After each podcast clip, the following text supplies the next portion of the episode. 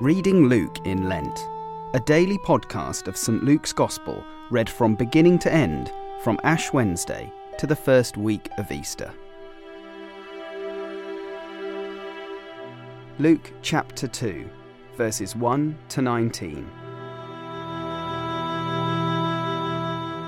In those days, a decree went out from Caesar Augustus that all the world should be registered.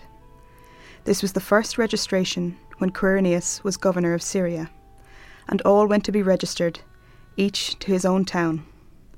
And Joseph also went up from Galilee, from the town of Nazareth to Judea, to the city of David, which is called Bethlehem, because he was one of the house and lineage of David, to be registered with Mary, his betrothed, who was with child.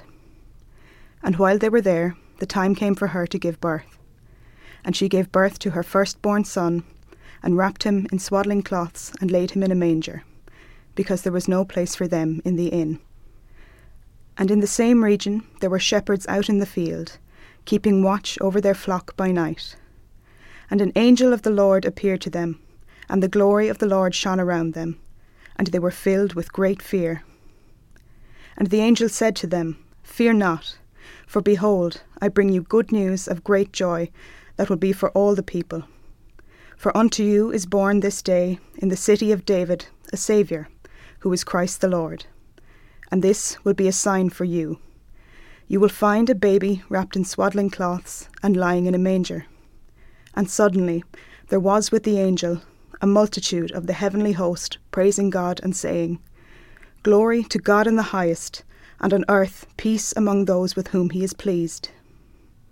When the angels went away from them into heaven, the shepherds said to one another, Let us go over to Bethlehem and see this thing that has happened, which the Lord has made known to us. And they went with haste and found Mary and Joseph and the baby lying in a manger. And when they saw it, they made known the saying that had been told them concerning this child. And all who heard it wondered at what the shepherds told them.